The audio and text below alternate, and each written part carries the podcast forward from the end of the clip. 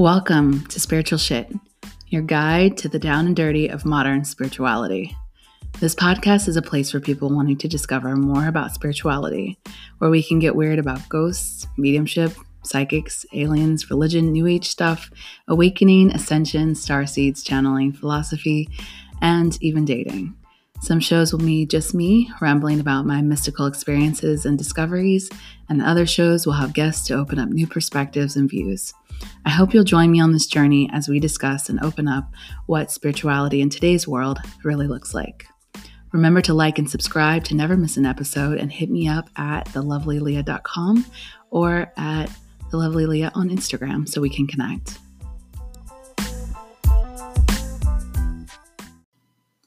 Aaron is a rising philosopher and spiritual teacher who left his foundation as a Christian worship leader to search for truth after he experienced his own spiritual awakening. The Sign Fitness model turned spiritual philosopher is making waves in the YouTube community with topics like astral projection, saving faith from fundamentalism, A Course in Miracles, and the Law of One, just to name a few. And under just a year, his short time on YouTube is changing the game, some videos already reaching half a million views. He breaks down complex spiritual concepts and makes them accessible for the masses. Aaron's passion is to share the path of inner freedom and self realization with the world, and he does so today via YouTube, social media, meditation classes, workshops, seminars, and podcasts. In teaching self empowerment, Aaron's main areas of focus are understanding the ego, self love, mastering your mind, forgiveness, and inner peace. This is a really cool episode, guys. And if you haven't already listened to our previous episode, episode 13, I would direct you to listen to that first, or if you want, go ahead and jump into this one. It's a really good one. Please welcome Aaron to the show. Welcome to another episode of Spiritual Shit. I'm so excited to bring you Aaron Abke again, our resident expert on the law of one. How's Thanks for having me, Aaliyah. Glad to be back. Amazing. Um, so first of all, let's talk about your morning. Oh yikes! It's a great time to be sick, Aaliyah. Yeah.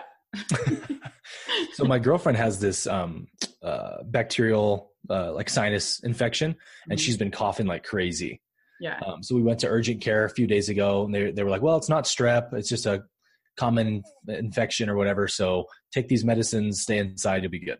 Mm-hmm. So I haven't caught it, thankfully, for the last like four or five days she's had it. And last night, you know, we've been inside for like four days straight. Yeah. I've been taking care of her, so we were like, "Let's go get some sushi and like get out of the house for a while." So we went to get sushi and they had ha- we had just made it for happy hour. There was five minutes left. Mm-hmm. So the guy was like, "Hey, put your order in real quick. We got happy hour." We were like, "Oh, sweet." So I saw sake bombs on the happy hour list, and I thought, "Oh, I love sake bombs. Let's do a sake bomb." So I ordered us two sake bombs. Yeah. And in the back of my mind, you know, I've made this mistake before where I've been sort of sick and then mm-hmm. drank a little bit of alcohol, and it just crushes your immune system. Yeah. And then I just got full blown, you know, sinus infection or whatever. But I was thinking, it's just one sake bomb, whatever. We'll be fine. Why not have two? well, that's what happened. So the guy brings out a giant. So we bought two. So he brought two giant bottles of beer, like at least two cans worth of beer, and then a whole um, thing of sake for each of us. Yeah. So there was like four sake bombs worth in in both of them. Yeah. And so stupid me was like, well, I'm going to waste it, right? so we just started taking sake bombs. And again, I felt great. I'm thinking, oh, I'm, not going to get, I'm not going to catch this infection she has. I'm good. So I had four sake bombs. We got home, you know, two hours later, and all of a sudden my nose is, I can feel the post nasal yeah. drip. I start getting, my skin gets hot. I start getting the shakes and my head starts to hurt. I'm like, oh my gosh, I'm having a full blown fever right now. I have coronavirus. And that's on top of another weird thing that's happening yeah. is that, uh, so my top two wisdom teeth have both come in straight, but my bottom two haven't yet because they're a little bit crooked. Yeah. The orthodontist said, eh, let's see if they come in straight. So I'm 30 years old and I have a wisdom tooth coming in. That's the worst, man. I like I I made that mistake when I was maybe like 24, 25 and they got impacted Uh-oh. and they had to go in and and cut them out. But the dentist said if I had to take teeth out like this like once a year, twice a year, I would quit my job. And I was oh like, "Are you gosh. kidding me?" He said I had four roots on one side. Like it almost broke my jaw. I have still have like a dent right here. Um, Wait, what does yeah. impacted mean? Like I don't even know. I'm not dentist, but like it was like, me, like it couldn't go through. It couldn't come through. and they said I had too many roots. It was it was fused to the bottom of my jaw. Oh like, my gosh. That's how bad it was. And, was and like, if it's crooked, that's not a good thing, I guess. I don't know. I don't know if mine were crooked or not. Like I think you're probably fine, but I had oh, four oh, roots. Like you're only supposed to have two. So I had like right. mutant teeth, I guess. Oh like, wow. so you're a real anyway, life mutant. Yes. Um, coming from I'm a wanderer, I must be. So yeah. so yeah, so the right side of my jaw's been swollen for three days. I can't close my teeth. Um, I could probably show you on the video, but let's not go there. Giant wisdom tooth coming in back here. People be and now I have a fever, so I'm ready to rock and roll. Yes. So for those people who are listening right now, um, we're doing a simultaneous recording of the YouTube as well. So this will be on Aaron's channel as well. So you can watch us live. Not live. It's not live. Um, you can almost live visually. um, but today we're going to talk about Law of One, and I just recently got into book number two, um, and it took me a while because this book is is a lot to digest. And if you haven't, um, if you don't know about the Law of One and you're listening, I strongly advise you to go to our last episode that we did together, number thirteen. Um, skip the astral projection part and go straight into the Law of One, where we talk pretty in depth about the intro aspects of the Law of One. Um, but today, um, we're going to get into some very interesting concepts that I feel like are highly digestible mm-hmm. um, or maybe indigestible. They're hard to understand. Um, so I know you have a couple videos on this, but for my listeners, um, I would love to get into the concept of what is logos, mm-hmm. Um, the beginning of our universe and how everything is kind of set up and the structure of why the universe works the way it does. Yeah. Yeah, the logos is such a fun topic to talk about because when you when you see it explained the way that Ra lays it out in the Law of One, which is a, a little bit difficult to understand um, after a first pass at least, but once you understand the concept of it, it's just mind blowing because it it really does resonate, right? Mm-hmm. Like if there is only one mind in the universe, it must create everything in this format. It, it only makes sense.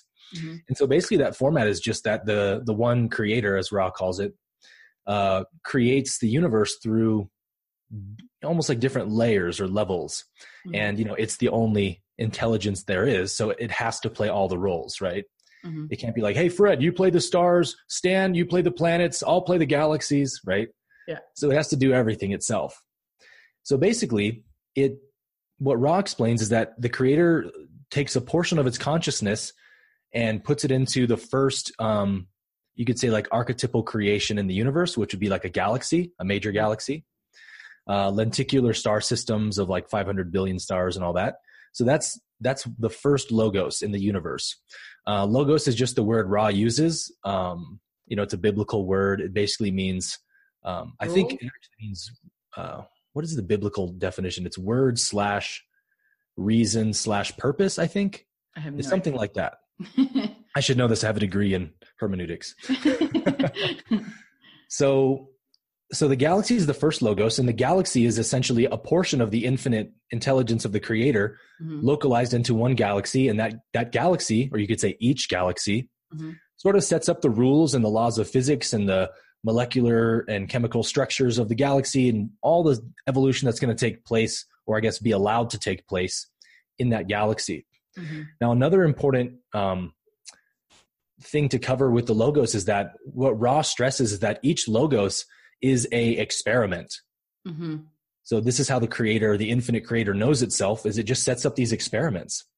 Which so every galaxy really, really interesting because when we think of our our known world, like we think that everything is is figured out, right? Like that there right. is an ultimate plan and there's an ultimate destiny and everything will work out in that sense. But we're in a giant experiment, mm-hmm. so there's a chance that things don't work out yeah, totally. They work out, but like they don't work out in the way that we think that they should, and the way that Americans make movies, and there's always a happy ending kind of. Right, right, right. Yeah, it doesn't um, always work out the way the logos predicts or assumes. So mm-hmm. it's it's all just trying to give the creator different perspectives of itself and newer. Ra explains that the logos are sort of like their their purpose, their mission, their passion is to give the creator a new angle on itself, mm-hmm. a new way of knowing itself. So each galaxy creates its own laws. Each star in each galaxy is a sub logos, and each sub logos creates the laws of what planets will evolve in that solar system, you know, rock, gas planets, etc.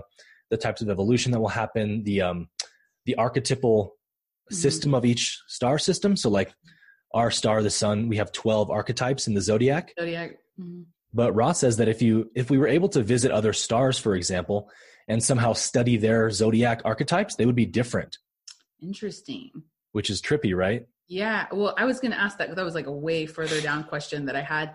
But like, is it different on each each other planet? Is it different for each other galaxy? Like the rules that we exist in on this one, as we continue to reincarnate, we get familiar with this logi or logos. Mm-hmm. Yeah, um, Logua, I think. Logua. but if we were just if we decided, or is it possible? And this is kind of sidestepping. I want you to continue where you're at, but like mm-hmm. for a mm-hmm. later question, can we reincarnate into other logos and then have a different reality in that one as well as a soul? Yeah, yeah, that's such an interesting question because there is one passage where Don asks Ra if any any of the members of Ra's social memory complex have uh, wandered or traveled to incarnate in other galaxies. Mm-hmm. And Ra says there are a few of our social memory complex who have wandered to distant galaxies.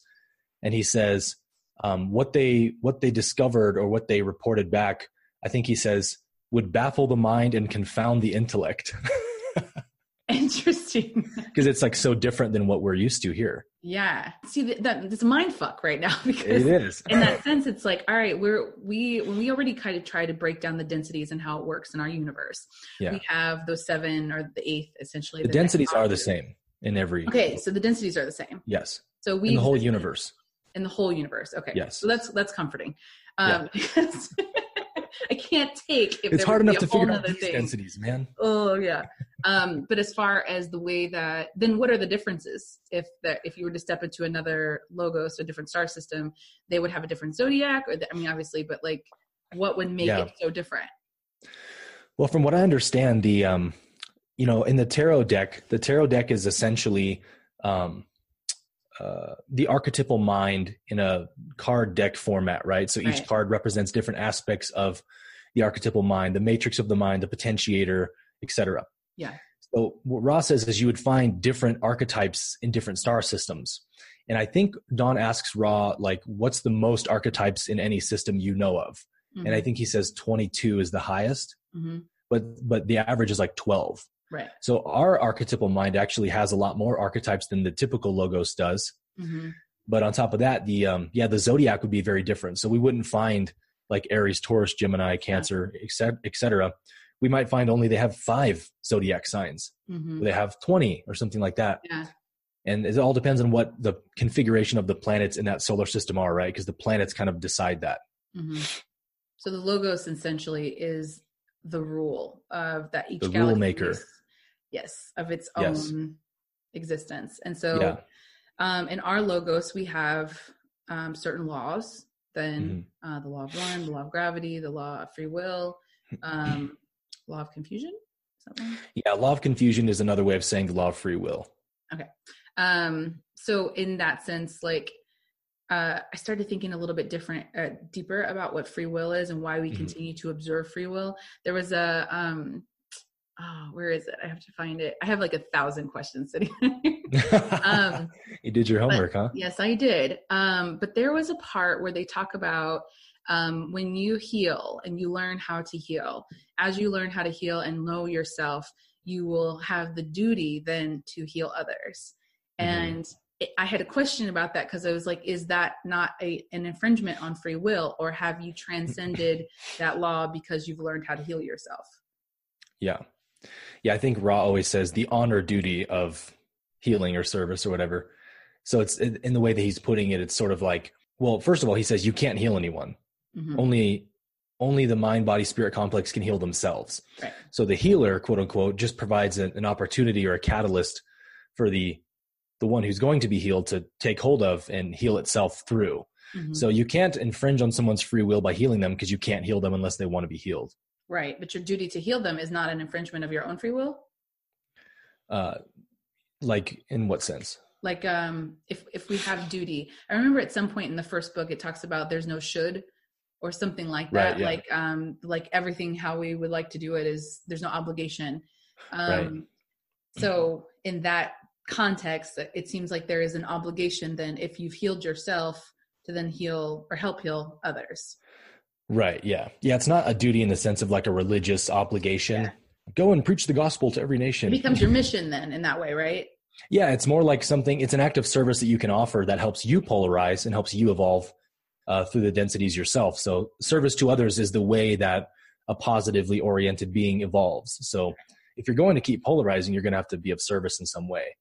Right. And as you heal yourself, you recognize obviously that there's law of one and we're all connected. So healing others would be a part of your agenda to heal yourself. So that Precisely. Um, is that meaning like, so when we talk about ascension or harvest, um, which we talked a bit about in the last episode, but I still don't quite grasp, um, do we all have to ascend together?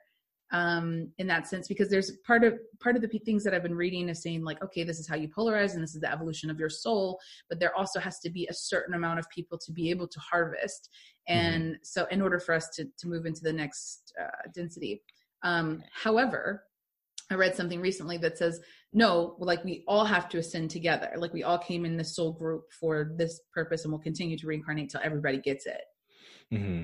is that in terms of the harvest yeah yeah, the harvest is really just about the planet itself. Mm-hmm. And, you know, in a very real sense, each one of us, we are Mother Earth. We are the planet in the same way that the cells in my body are me. Right. Um, so just explains that 51% of the planet planetary vibration needs to be um, fourth density in order for the planet to be eligible to graduate to fourth density. Mm-hmm. And it's a bit interesting what's happening in the world right now with the coronavirus and everything because fourth density is the density of love, harmony, unity.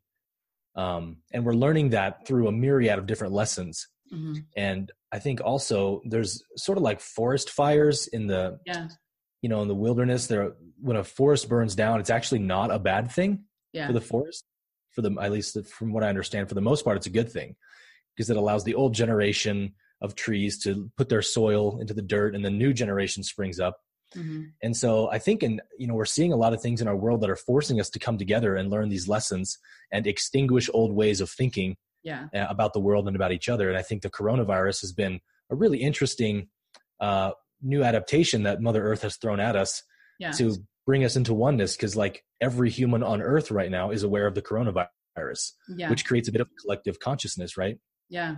I was actually I did a podcast before the, this one um, talking about that perspective and saying it's it's the first time in a while that we've all looked around and been in the same boat.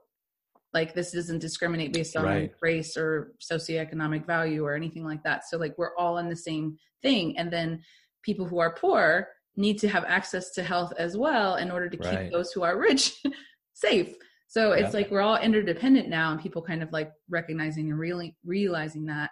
Um, which has been very interesting. And, and so in that way, I interpret it as Earth kind of doing like a shedding. Yeah, totally. Um, so like we're we're essentially burning off a little bit, and yeah, it comes with at loss of people's lives and things like that. But right. um, then I also have like conspiracy theory about it. But then there's the like conspiracy the government and like this kind of other stuff, which we won't get into. Yeah. But, um, back to logos. So yes. um, developing the rules of the universe. So obviously one of not obviously, but like part of that is the intelligent infinity. Mm-hmm. And I would love to hear your breakdown of what that is. I think I understand it, but I would love to see let's put it in layman's terms for everybody. Yeah. Yeah, it is a bit tricky of a concept to break down because it's um, even Ra explains in the Law of One when they ask him. It's kind of funny actually. There's a passage where Don says, "Can you explain intelligent infinity?" And he's like, explain what intelligence means to you and then what infinity means yeah. to you. yeah, and Ra's kind of like, um, this is going to be extremely difficult to do within the limits of your language, but we yeah. will attempt. And he's like, like, oh no, that's fine. Down faith. Yeah, exactly. And he's like, oh well, you can just explain intelligent infinity as one concept if you want. And Ra's like, this is many times simpler than the previous question. but he the way he breaks it down is that intelligent infinity is essentially like the creator in its most organic form Mm-hmm. So it says that there is infinity and infinity is intelligent. Now, why is infinity intelligent? Well, because infinity contains everything, right? Yes. So if you contain everything, that means you have all knowledge and all understanding. So infinity and intelligence are kind of synonymous in a way. Mm-hmm. So Ra talks a lot about, um, especially with the crown chakra, mm-hmm. uh, through the act of spiritual balancing, you can achieve uh, crystallization and he says, open the gateway to intelligent infinity. Mm-hmm. And that basically just means having access to the powers of the creator, where you can create basically anything you want. You mm-hmm. can heal yourself, heal others. You basically become like Super Saiyan or something. Um, but what? it's a, you know what Super Saiyan is from Dragon Ball Z? No. no? Okay. Wrong crowd. I'm sure many of your listeners probably know. Maybe. It's like you level up, basically. Okay. Yeah. And uh, if you think about, you know, Ra says that there's just unity. Mm-hmm. Um, and unity, we could picture unity like a sphere. Mm-hmm. Um, and from outside the sphere, right? This is kind of what what the creator is doing. Any angle you take outside the sphere to look at the sphere, you're only able to see one perspective, right? Right. The backside of the sphere is hidden from you. So, from a finite point of view, you can only have one experience of the creator at a time, mm-hmm. or one point of view at a time. And so, the only way to have all perspectives would be to be in the center of the sphere. Mm-hmm. And then all of a sudden, you can see any angle you want just by looking. And to be in the center of the sphere is essentially love. Mm-hmm. Uh, love is the the acknowledgement or acceptance of all points of view equally right love is unconditional mm-hmm. so that's why ra explains that it's through the green ray heart chakra and seeing all as the creator which ra stresses over and over again seeing all as you or all as the creator is what opens or activates the green ray mm-hmm. and that's the first um i don't know what word you would use you could say like spiritual ray mm-hmm. of the seven energy centers. Its real activation of some some higher power. Right, exactly. Like the, the psychic metaphysical powers of consciousness. Because the, the bottom three rays, red ray, orange ray, yellow ray, are the primal rays, right? right. They're what plug us into three dimensionality and all of that. Mm-hmm. And so the heart chakra is the beginning of the metaphysical side of consciousness, the non local side of consciousness. And then you get into wisdom, the fifth, um, perception or sight, and the indigo, and then the crown chakra, which is what Ra says is just kind of like a barometer of all your energy centers. Right. And when you get to a certain place of purity, that crown chakra becomes a gateway to mm-hmm. intelligent infinity. And it's kind of funny because they ask Ra a few times, like, can you explain how you open that gateway? And Ra's kind of like, no, but like wink, wink, like keep looking in that direction, you know? Yeah. There's important stuff there. Technically give him any answers he didn't ask for. Yeah, he doesn't want to infringe on their free will. Free will. Yeah. Um, so interesting. So you already segue perfectly into the next thing I was going to ask about because we talk about love. And um, first, we can go through all the chakras. Anybody who's listening, um, the sh- we have the chakras, the the root chakra, which is the first. Actually, let's not use numbering because they didn't. Uh, Ra doesn't like the numbers, or he didn't identify. Yeah, yeah. It's it's much. interesting how he numbers them because he says that to them, to their Third from their perspective. What's that? Sorry, third is the green ray. Yeah, because they see the red ray, they see the red ray and the violet ray as like the barometers on either end of the spectrum. Uh-huh. So the red ray is like the sum total of the orange and yellow. Uh-huh. And then the violet's the sum total of green, blue, and indigo. Yeah. And so they're kind of like the ends of the spectrum. So they call the rays one, the solar plexus or yeah. sacral. Sacral. Two, solar plexus. Three, heart chakra. Yeah. Kind of interesting. Interesting. So like um, just for a recap for anybody who's listening, um, the root chakra, then we go to the sacral chakra, then we go to the solar plexus, then the heart ray, heart ray, heart chakra, yeah. um, then the throat, then the third eye, then the crown. Um, so when they when they talk about that, they talk about the the red well what, first they could talk about red ray energy transfer which right. i want to get into about the childbirth thing because that that seemed to be a prevalent thing but the sacral chakra and the solar plexus being those that are super primal and mm-hmm. then the heart ray being where love comes from or love like the access to that metaphysical spiritual aspect of love and right. they were saying how like a lot of your peoples have not achieved this on your planet um, mm-hmm. or, and being able to transcend the heart ray chakra and sorry heart ray yeah uh, activation yeah. into the indigo? No into the blue. Yes. So let's talk about that because why why are we having such a struggle to get through that? And how do you know if your heart ray activated? And like uh, when we're talking about the love in particular since that's where the activation is coming from i know Ra talks a lot about love and light and how the presence of love or the the existence of love is what physically manifests light and then yeah. goes into how the chakras are. Right. Don't have a question. Just going to let you expand on that. yeah, there's so much you could you could cover there. Ra says that all beings in the universe, all living organisms have seven energy centers. Mm-hmm. Even an ant has seven energy centers. But depending on what density level you're at, you may not have all of them activated.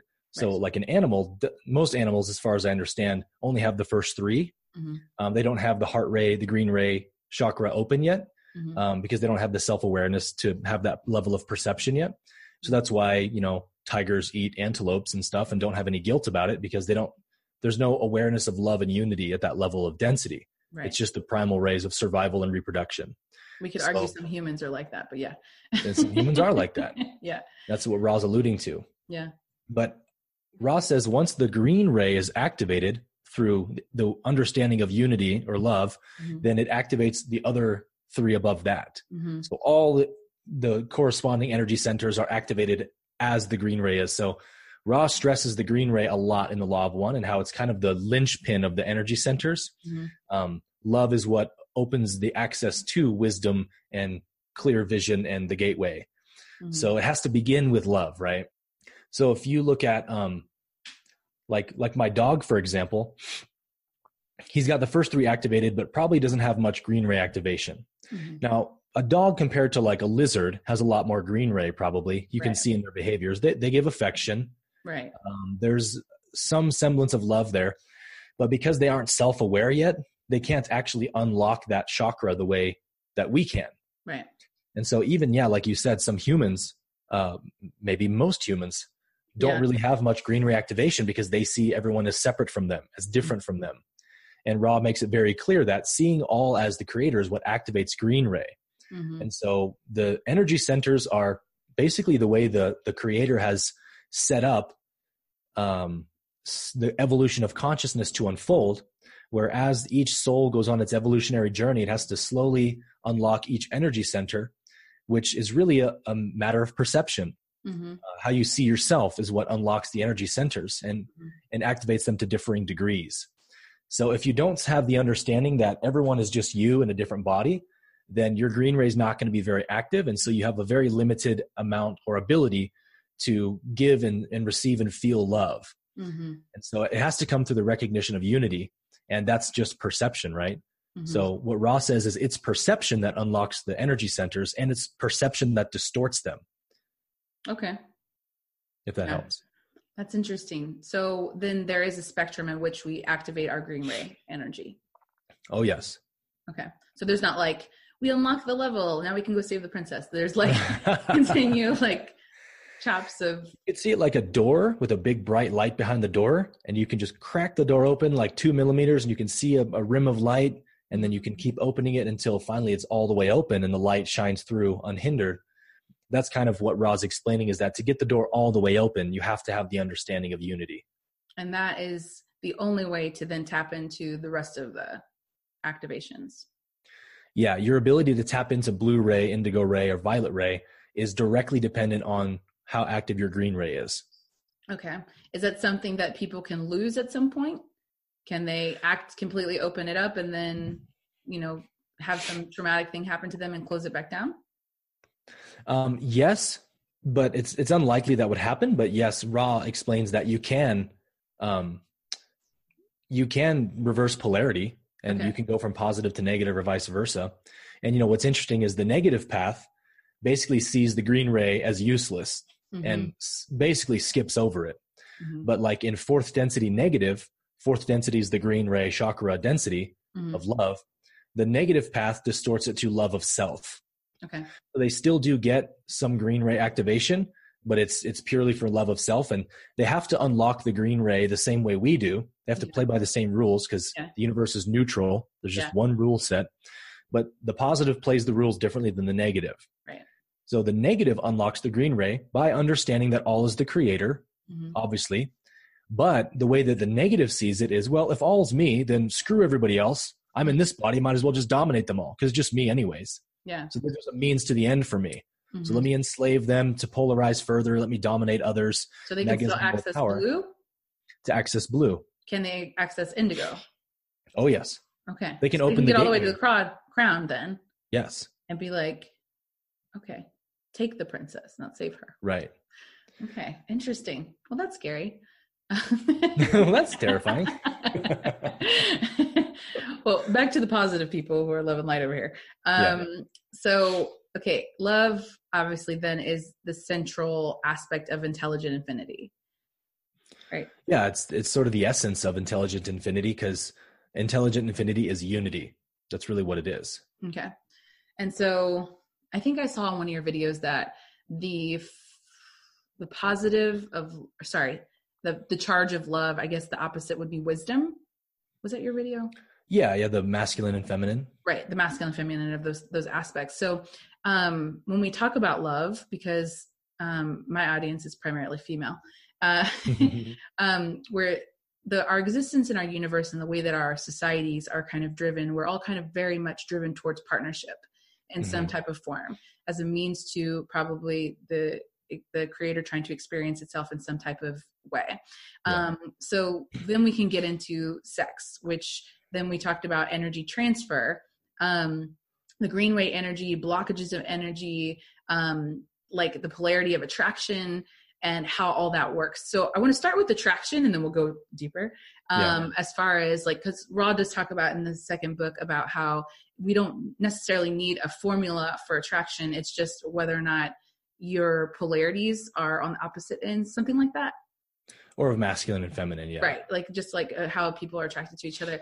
Um, but then when we go further into it, I thought it was really interesting because when they talked about energy transfer, so when we talk about sex, um, the, it being in the lower chakras, in the sacral, and then in the solar plexus, mm-hmm. and then mm-hmm. people who have not experienced and gone into a green ray area where they've been able to have the heart activation, where they can see someone as themselves, mm-hmm. then the person who is experiencing the blockages will then act as a bit of a vampire, essentially, and right. like trying to find ways to dominate or find ways to steal or, or contain energy. Um, we see that in a lot of our people dynamics right, right now. Um, and obviously, it's not like male versus female or whatever, but highly, um, I would say, highly st- like charged is that men are after sex, women are after marriage, kind of thing, or right, this right. polarity and the difference between the two. And so, I would love to hear you expand a little bit on that, as far as like the blockages that we see in our society and how that affects us in our sexual interactions with the, each other, and how it uh, how it manifests in dysfunction for us? Great question. Ra talks so much about this topic in the Law of One, and yeah, it really is kind of endlessly fascinating because you never we never think of sex as something where you're exchanging, you know, metaphysical energy. Yeah. Um, the average human just thinks of sex as a way that I feel valuable, I feel appreciated. So like men want to conquer as many women as they can because the more women I conquer, the more valuable I am. Mm-hmm. And that's, as Ra says, primary red and orange ray. It's just mm-hmm. like survival, ego based thinking. And what Ra says is that sex is actually incredibly sacred yeah. and powerful in its ability to uh, ascend consciousness spiritually or evolve consciousness spiritually if the two partners involved have an equal understanding of how it works and how to exchange that energy. Mm-hmm. And so you begin to get into that spiritual evolution side of, of sex through the green ray. Mm-hmm. And that means that two people have to genuinely love one another, not like specialness ego love, but like actually I love you as a person. And when I when we're having sex, I am making love to you. I'm giving you my love, right? Mm-hmm. That would be green ray. And that's, as you mentioned, what the vast majority of women typically are more after Mm-hmm. And men tend to be more after just the red ray, orange ray exchange. But what Ra says is that there's almost like hidden magic hiding behind what we call sex. Mm-hmm. Because if you can get into the blue ray or indigo ray or even violet ray energy exchange, um, you basically are merging consciousness with someone and or sharing uh, parts of your own polarization with them. So, like, let's say, for example, that um, I'm lacking in in uh, blue ray which is like ability to speak truth wisdom understanding and all that and my partner is high in blue ray and she wants to help activate my blue ray mm-hmm. well Ra actually there's a there is a session where Ra breaks down what each energy transfer looks like um, after sex so basically mm-hmm. says after if after sexual um, reproduction there's there's an openness of the heart there's an, there's a feeling of of connectedness with the, your partner yeah. you know you've exchanged green ray energy mm-hmm. if there is a new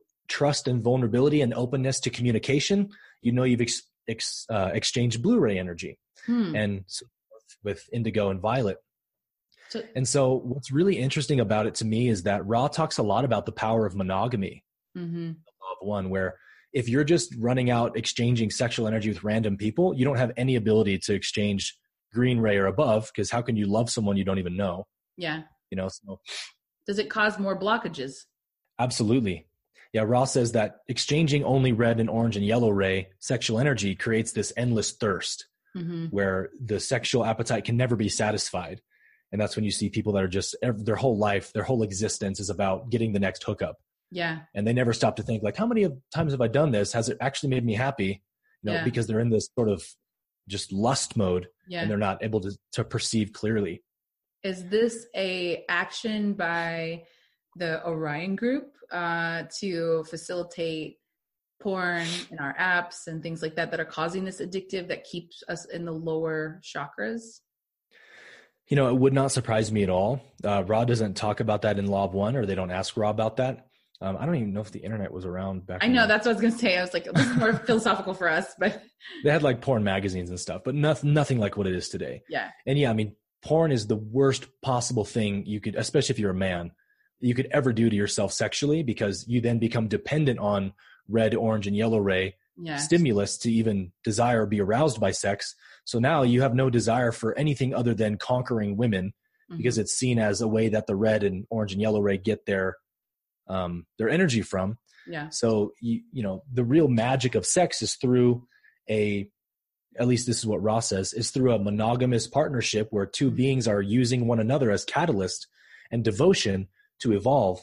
And what's really interesting about it is that Ra says that our logos actually set up our particular evolution to highly encourage or because again it's all an experiment right so they don't they can't guarantee anything will happen but to highly make it very probable that monogamy will evolve on some of these mm-hmm. planets because they ask ra about third density worlds before the veil of forgetting uh-huh. so third density maybe some of your listeners don't know we're in third density now, we are third density beings now. And so in third density, there's a veil of forgetting that basically shrouds our souls from remembering past lives and right. basically anything but this incarnation we have no access to. And Ra explains why that happened because in uh, other third density worlds, you know, billions of years ago or whatever, they they didn't have a veil of forgetting. So Ra says that all third density beings saw one another as equally valid and all is the creator. So there was no monogamy. Mm-hmm. So there was only green ray energy exchanged in sex, which is good. Yeah. But the logos was like, ah, this isn't a good enough expression of the creator because there's still blue, indigo, and violet ray that none of it's being exchanged. Interesting. Because there's no monogamy. So they're not growing together and moving through the chakras together. So they, one of the logos, he said, invented this idea what if we shroud the soul's memories in third density. Let's see what happens. And so that was at one point a new experiment. Mm-hmm. And what happened was, in the absence of knowing that all is the creator, all is me, then entities started clinging together and forming mm-hmm. partnerships. And then all of a sudden, sexual energy exchange became blue ray, indigo, and violet ray. Catalyst and Ra says that that was seen as what's that? Catalyst for the other activations. Yes, because it has to come through devotion and intimacy. Mm. And so Ra says that the logo saw this as like a huge success. And um, I can't remember exactly how Ra expresses it, but there's one passage where Ra basically says that when it comes to um, spiritual growth and evolution, uh, the monogamous partnership basically can't be beaten. Interesting. It's like I, the highest way of evolving. It's so funny that you even brought that up because I have on here as far as love. Um, like I said, is there any law of one that talks about polyamory? And do those mm-hmm. people mm-hmm. have more activations because they're able to love more than one person? Do they have more activation of green ray? Yeah. Let me see. Um, yeah. So like, are they more evolved about, souls in that case or not? Yeah. So that's a kind of a, a bit of a taboo topic right now, I think, right. because in the spiritual community, there is a growing um, fluidity movement, you could say, yeah, people saying, "Oh, it's all about free love. That's the highest way there is. Just everyone's we're all God. Let's just, you know, yeah. share love equally." And that's totally fine. There's yeah. nothing wrong with that at all. But to pretend like that's the highest state of achievement sexually is according to Ra not true, not the case at all. Uh-huh. Um, devotion to one being is the most disciplined advanced level of consciousness one can attain where as Ra says the partner your partner becomes your guru and you become their guru and essentially in, in a devoted partnership whatever your partner triggers in you when you know when you treat them as your guru and you're devoted to them you just look at yourself and say okay what in me needs to be healed? Mm-hmm. versus pointing the finger at them. Right. so yeah a lot of monogamy um, or partnerships in our world are horribly dysfunctional and don't work. Right. That's also because they have the potential to be basically the highest mode of spiritual acceleration there is. Yeah um, because it doesn't take any discipline to run around and have sex with whoever you want. Um, that's kind of what the sexual ego loves, right? Yeah. But to devote yourself to one person as your form of spiritual mastery um, takes a lot a lot more mastery of self to do that. Mm-hmm. And so it's not like a this is the best way, you should do it this way at all. Right. Ra just explains that if you're really looking for next level spiritual growth, uh, the monogamous partnership is kind of where it's at. Interesting. And just to like reiterate, this is what Ra is saying. This is not our opinion. Uh, right. um, of studiers of the law of one. How yeah. does dysfunction show up in women or um, feminine, in the feminine, in the lower, in the red, um, orange, and yellow? Like, because you explained how it, it, manifests as in a man, um, dominating things like that. How does it manifest in a woman? I think it's kind of the same in the sense that basically red, orange, and yellow ray sexual energy is um, looked at in a it's a primal form of energy. So in evolution or in nature, you, you see animals have to reproduce to keep their species going, to keep their ge- genetics going.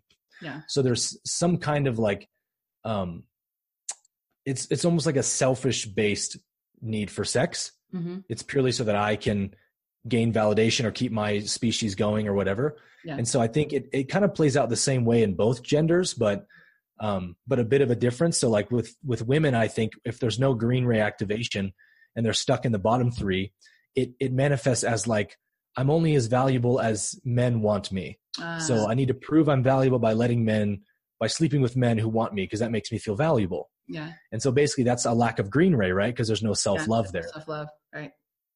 And the same is true for men, but it's just the opposite of they want to do the conquering to feel valuable. Right, right. Because there's not a lot of women, unless they are a masculine core, that feel that dominating nature. Um, right, exactly. Because the feminine is receptive. Right, receiving. Interesting. I find this very like, I mean, as much as we can get super intellectual about this, I feel it's very practical in our current totally dating world as i'm experiencing that mm-hmm. now um so like the the aspect of that when we talk about um just in general how we are a lot of us are seeking that green ray activation and wanting to have this love aspect but we have perhaps a dysfunctional way of looking at that or dysfunctional way of receiving that um and mm-hmm. the way that our world like kind of looks at i guess looks at love in general. Anyway, um, so moving on to the next aspect, because they talk about, um, I want to talk about birth and homosexuality.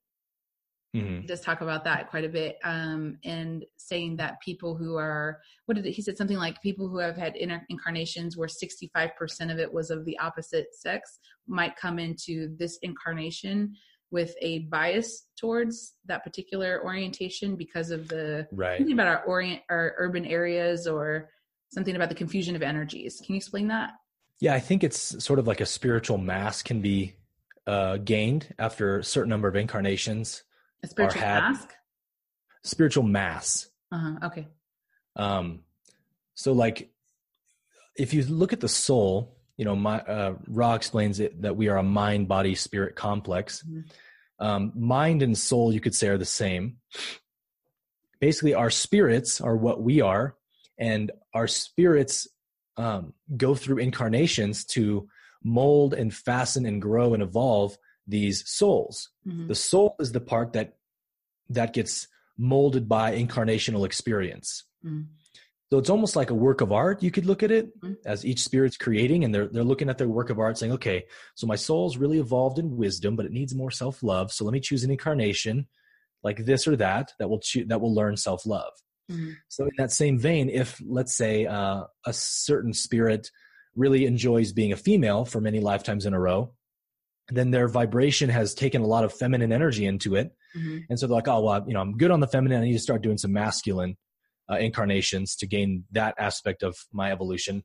Mm-hmm. And so Ra says, not always, but it can end up being um, where someone's born as a homosexual or transgender, and these are all seen as new uh, explorations of the creator. It's all equally valid. It's all totally great, um, but it's not something that like has to happen. Like every soul has to incarnate as a homosexual at some point. It doesn't work like that, yeah. but it can be something that's chosen or even kind of happens without the intended purpose of it.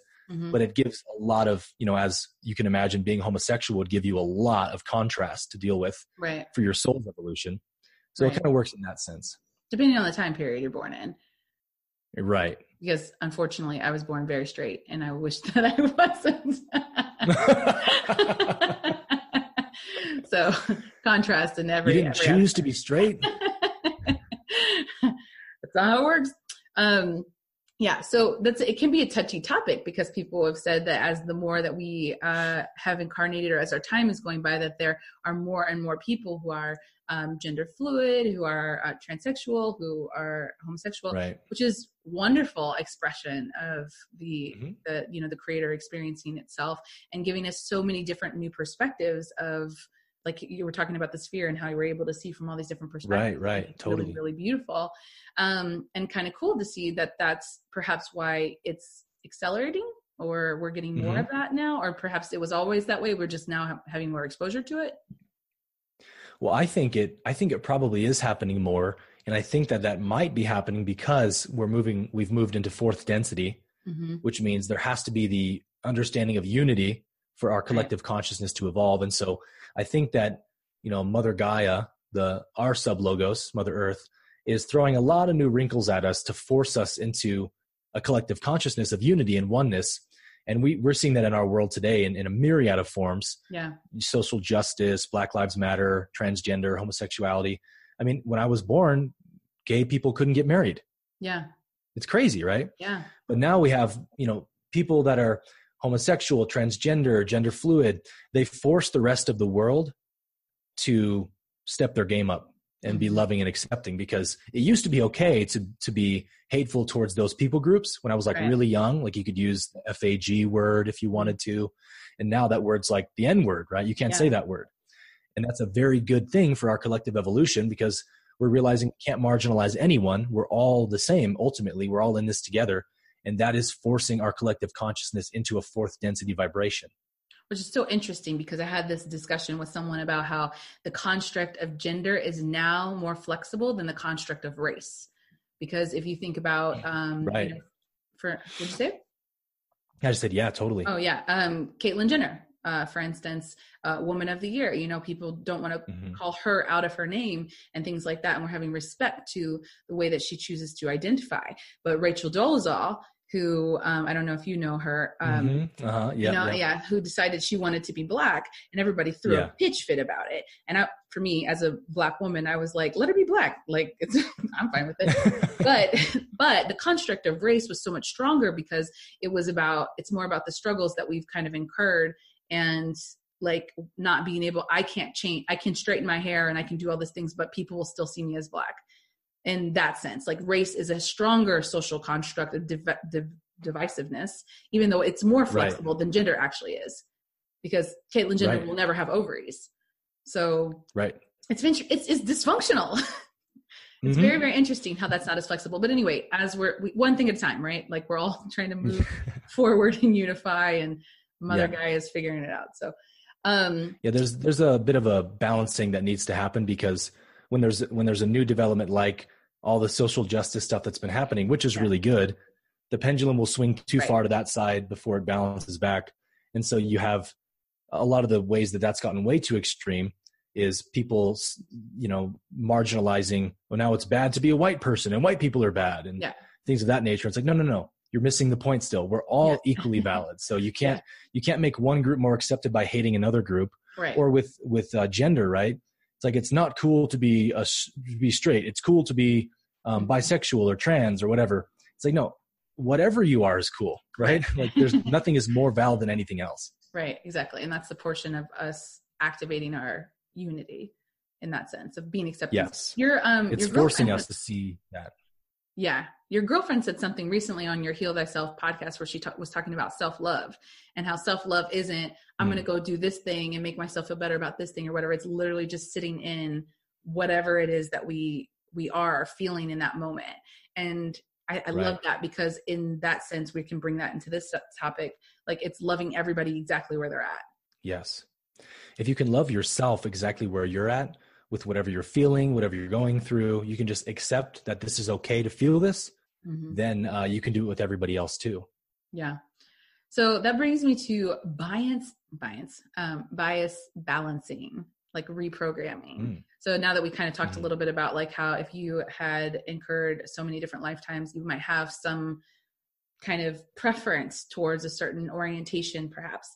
Um, yeah. He talks about like how developing a bias um, and then having to reprogram that through all of your like the lifetimes that you have or the lessons or the catalyst that you choose in order to reprogram that. So what's an example right. of that? Like like developing a bias and what's an example of the way that the universe or the logos provides for us to be able to rebalance or reprogram? Great question. Yeah. Yeah i mean in your evolution through your incarnations especially if there's you know if you get involved karmically in some way you can you can distort your vibration in a way that the spirit's like man i got to get this distortion out of my vibration so i can keep evolving mm-hmm. so if you have a bias towards um like the racism or something mm-hmm.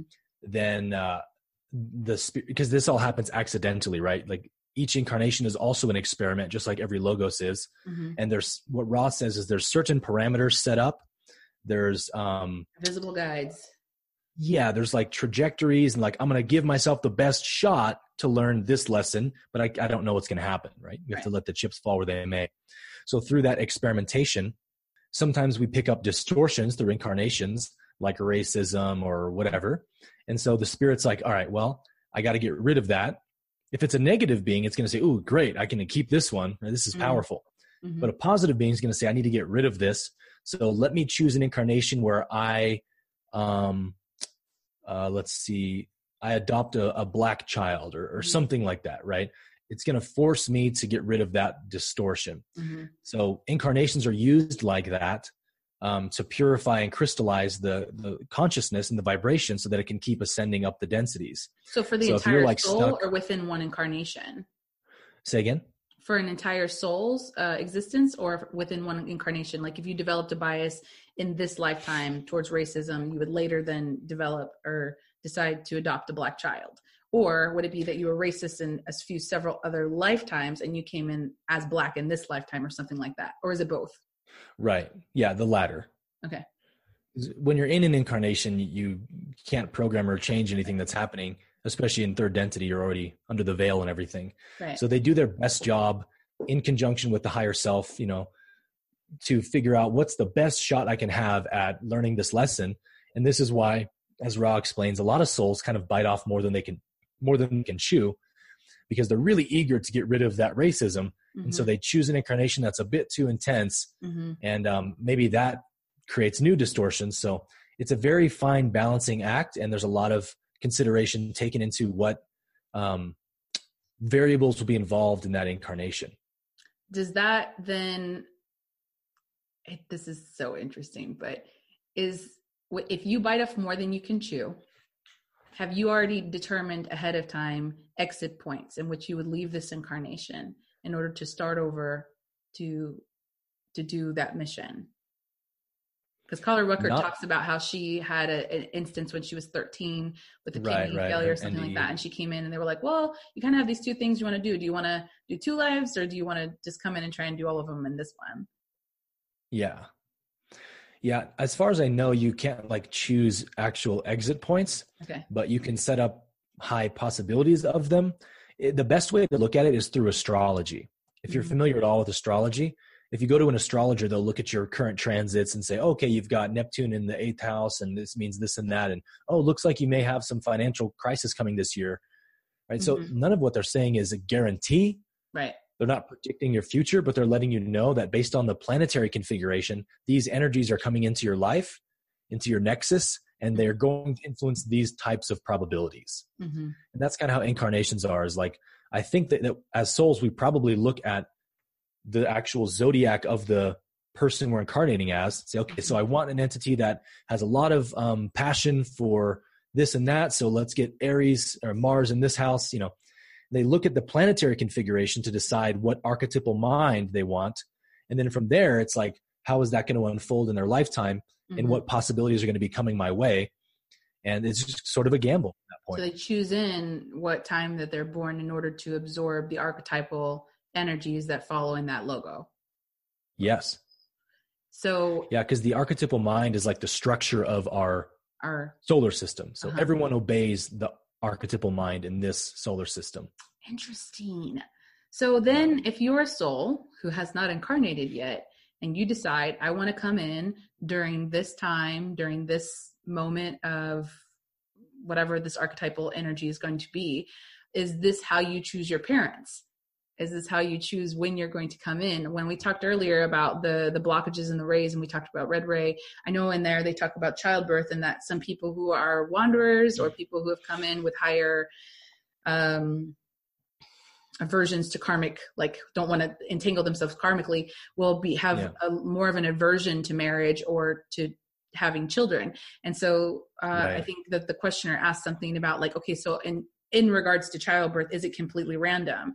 And Ra says, well, for those who are not using other apparatuses to prevent themselves from being fertilized, then yes, it is. So right. there's no like des like like oh this is this is the child I'm meant to have or this is the soul that I'm meant to have. If it's random, is it just like a pathway and an opening that it's like all right, I want this particular lesson, this particular mind archetypically, and then I will mm-hmm. choose who's got an opening during that time. Do we know that those openings yeah. are coming ahead of time? Like, how does that work? Yeah, yeah. Well, what Ra's talking about in terms of it being random is the physical genetics. Okay. Right. Like it's the genetics are always randomized based on the genetics of the parents and all that. Okay.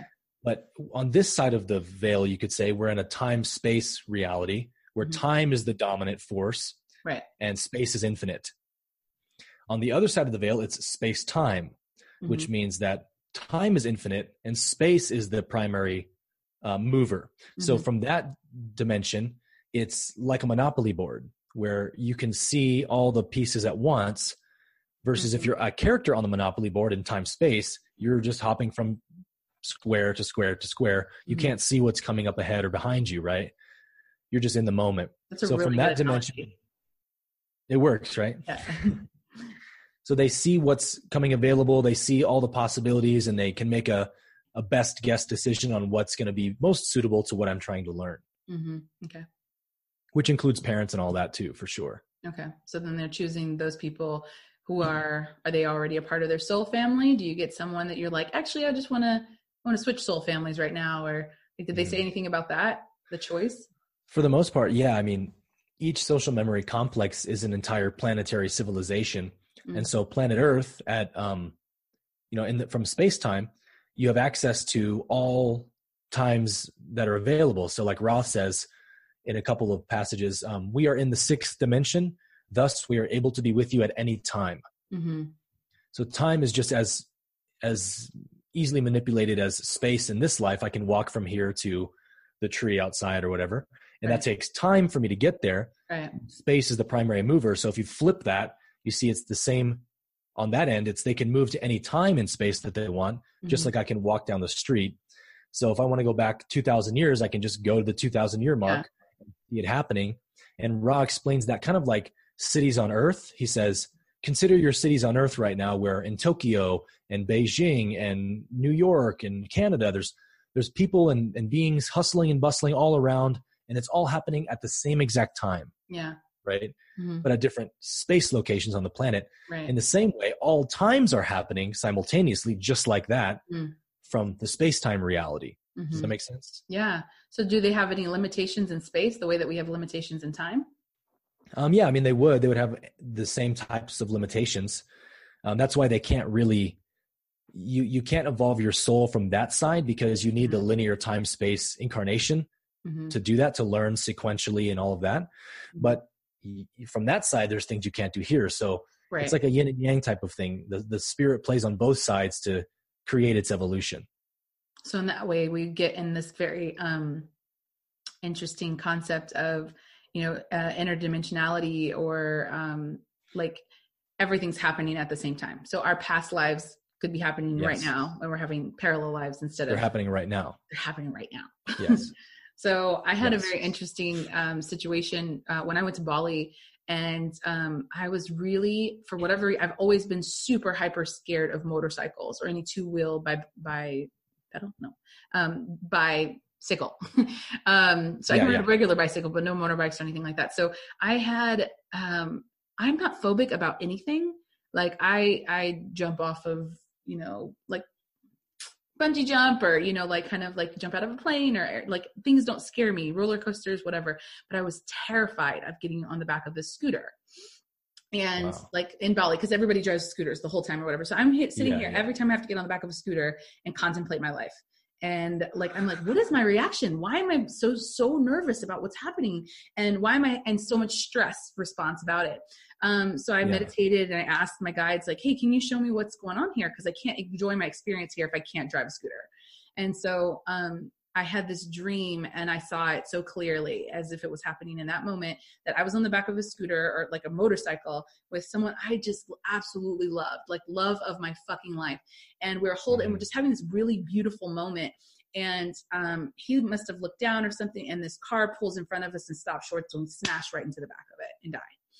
Wow. And I felt it, like I felt the the bones crushing in my face and I screamed. I jumped out of the bed. I, like I woke up and I was screaming and I was crying and I felt the loss of losing this love and losing my own life.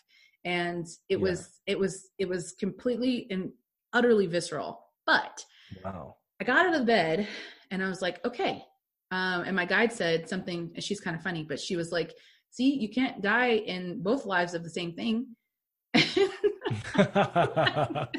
what are the chances?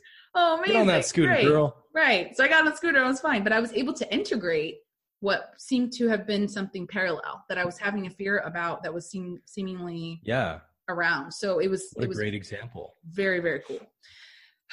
anyway, so now we can get into death. It's like this like this whole episode, oh. guys. This is just vibing. Like all of the segues are working the way that I wanted them to, which is lovely. Um, we're in the flow. We're in the flow. I meditated before this and I was like, what does the collective need to hear right now? Like, just let it happen. Um, okay, so death. Um, for, let's just talk about coronavirus because this is what's on everybody's mind. There is no death. You're sick. um, so we're de- we're dealing with that. I wanted to go into as far as what the law of one talks about when they talk about disease and how disease is in the second density. And right. the conclusion that I made, being someone who is almost vegan, um, is that hmm. most of the I'm almost vegan too. Are you? What do, what are you? Yeah. What are you uh, flexible on? Eggs. Eggs. Oh, I can't eat eggs. Oh, I, I'm, I'm still eating fish. Oh, good for you. I would eat fish if it didn't make me puke. Okay, so that's the deal. Like for me, eggs make me puke. I cannot metabolize the yolk. Oh, okay, interesting. Awful. So. Well, you anyway. eat the fish. I'll eat the eggs. Okay. um, so with that, they were talking about how like disease. Um, I was doing some research about just pandemics and stuff like that because that's what's on our mind, mm. and how most almost all of them have come out of us eating animals in some kind of way. And then I started to think about right. Ra and how they talk about disease in the second density and and how it operates and thinking that the way that we do things on in this planet is the enslavement of animals. We feel we have dominion over them. And so in this right. way, us ingesting them which are second density beings, are then ingesting a form of second density entity that we are introducing right. into third density. Mm-hmm. Is that correct? Yeah. Yeah. He has a interesting way of putting that. He says something like your your second density um, microbial companions offer you many lessons essentially through the viruses and diseases. Um, Ra looks at disease and illness as a, as catalyst, as mm-hmm. everything is. Yeah catalyst for growth opportunity to look at yourself and say what what distortions must i be carrying that mm-hmm. i was mm-hmm. able to get this disease in my body mm-hmm. so they're so kind of a, serving us of reflection say again it's a means of reflection yeah it's a means of reflection so in our human body so collectively that's what's happening with coronavirus right we're mm-hmm. our collective is doing a lot of reflecting right now and it's forcing us to think about a lot of things we wouldn't think about any other way right so you know, as quote unquote bad as the coronavirus might be, you see from the universe's point of view, there is no bad. Mm-hmm. There's no positive or negative. Everything serves its purpose and plays its function. Yeah. And we can see a lot of quote unquote good that is and is going to come out of this virus as well, I think. Yeah. I mean, people even doing this self quarantining, like having to stay at home, it's like, all right, well, like now is the time to create your course. now is the time yeah, to exactly. write that book. Like now you've got all this time. Do your work. Yeah. Like I have um one of my weddings got canceled um that I was shooting. Like it was going to be in Georgia, and they like all the cancellation and the plans and everything. Everybody's like, we're not going. Yeah. Wow. Um, which is crazy. And then you know other work commitments and things like that. So we're starting to see the effects of what that looks like, but also like there could be very positive effects to it as well. Um, oh, I'm almost quite sure that there's going to be a lot of babies born in about nine months, but um, yeah, boomer joke. Um, so anyway, I want to get into so like because we're in disease, we're talking about like this and and the fear of that. The purpose of healing is twofold now because we're doing shadow work of healing our souls energetically, vibrationally, um, but also healing our bodies. So does does Ra talk about that at all? About the integration of how it like the healing of our spirit and the healing of our minds also contribute to a physical health? Absolutely, yeah. The way Ra explains the mind body spirit complex is that um, so the spirit is the original essence, but it's formless, and so it needs a mind or a soul mm-hmm. to be its activating agent, so we can have some kind of expression in mm-hmm. reality. But then the mind or soul needs a body to express and be plugged into a 3D world. So each one is the activating agent of the previous one. Mm-hmm. And so it's all connected, it's all simultaneous, and you can't separate the three apart. They're all one thing, which is why Ra refers to everyone as a mind body spirit complex. True. So Ra says that all sickness is of the mind, essentially. Mm-hmm. It all begins and originates in the mind and trickles down from there. And the body just responds to the mind. Mm-hmm. The body just acts out the mind in the same way that the mind acts out the spirit. So if you have distortions in your mind, biases, basically negative core beliefs about yourself, about reality, any perceptual distortion of the mind will create distortions in the energy body, in the seven chakras, based on which chakra is closed or distorted. And that distorted energy that the chakras spit out into the body will have to manifest as some form of illness or disease at some point. Mm-hmm. So, when we're talking about a virus, then are you saying that we could prevent ourselves from getting sick by healing these distortions that we have in our mind. Oh, yes. Uh, that's exactly what Ra teaches. but that is easier said than done. Right, right. Um, so, those who are listening, like uh, now that we have time to sit at home and listen, what is what does Ra say speak about that as far as what what do we need to do to heal? I also had this question side note that's like, why is it necessary to heal? and in the sense of the intelligent infinity and our process of evolution seems to be this logos that drives us to continue to um, evolve but in this mm-hmm. in the situation of healing i even had the question of like why continue to subject us to like real traumas and and disease and this and that if like we could we could ultimately then experience um a faster evolution without these I don't know. Like, I mean, essentially they're catalysts. So I'm answering my own question, but in that sense, yeah. people might be thinking like, what is the point? Like, if we're going to be like, if we have these exit points and we're going to die anyway, we're going to keep reincarnating. If we all have to sin together and we're not going to make it to the next one until we all do this, like, what's the point of me having to go through all this shit and heal? And if it's just me as a soul in relation to everybody else that we're needing to in order to harvest, does it make sense? Yeah, yeah. I know the answer to it, but I think like that was that was a, a good question that I was boiling on. That's a loaded one. It is. in terms of the social memory complex, you don't have to we don't have to all ascend at the same exact time. Yeah.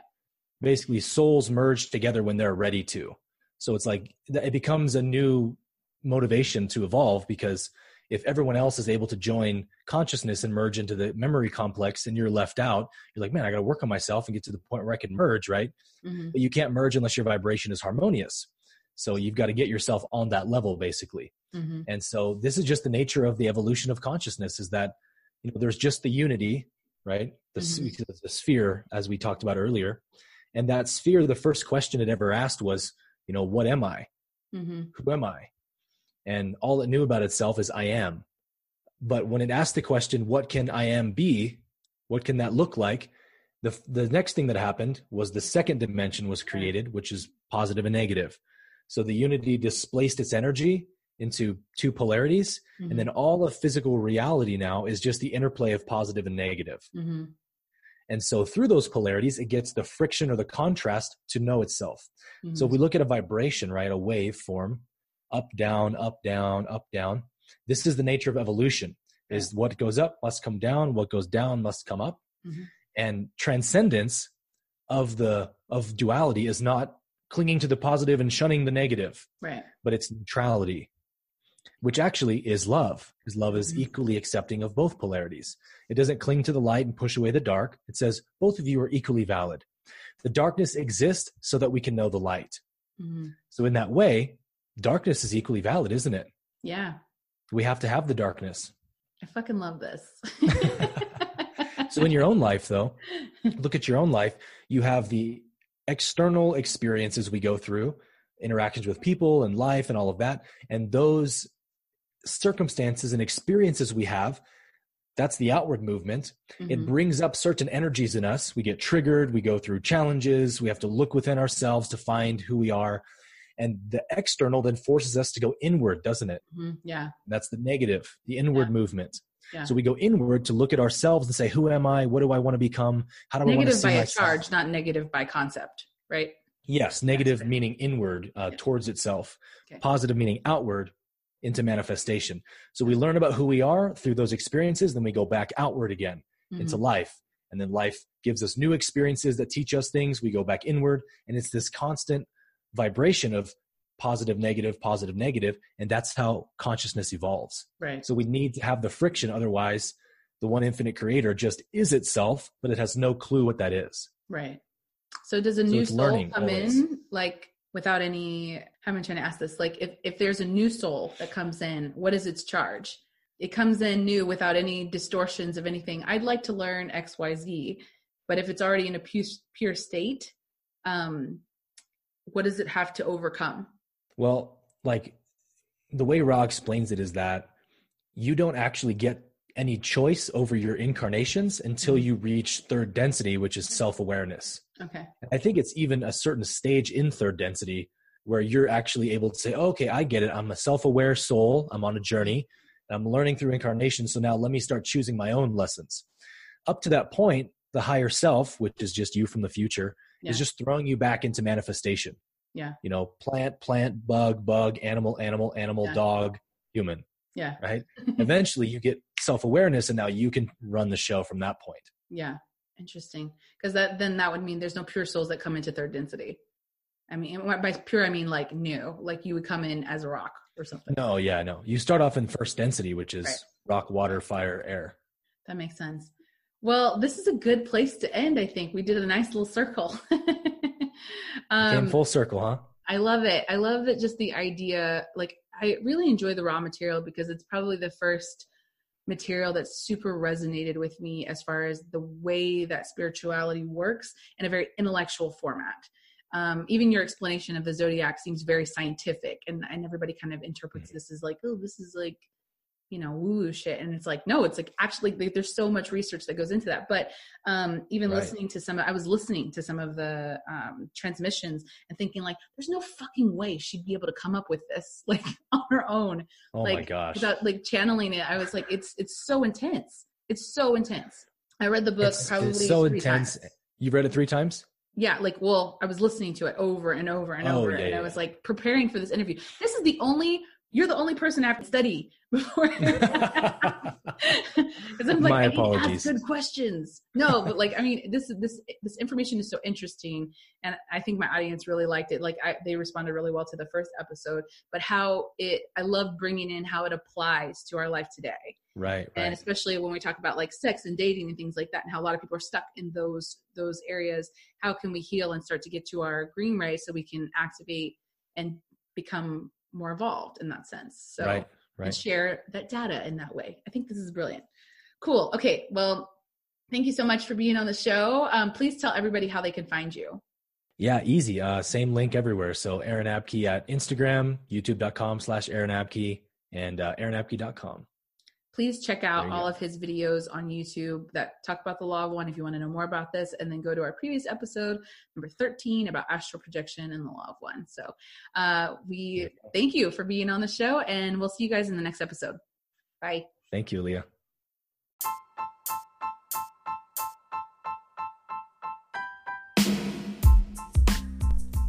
Interested in becoming a client for energy coaching? Find me at www thelovelyaleah.com to read more about what I do or hit me up on IG at thelovelyaleah for daily content and inspiration.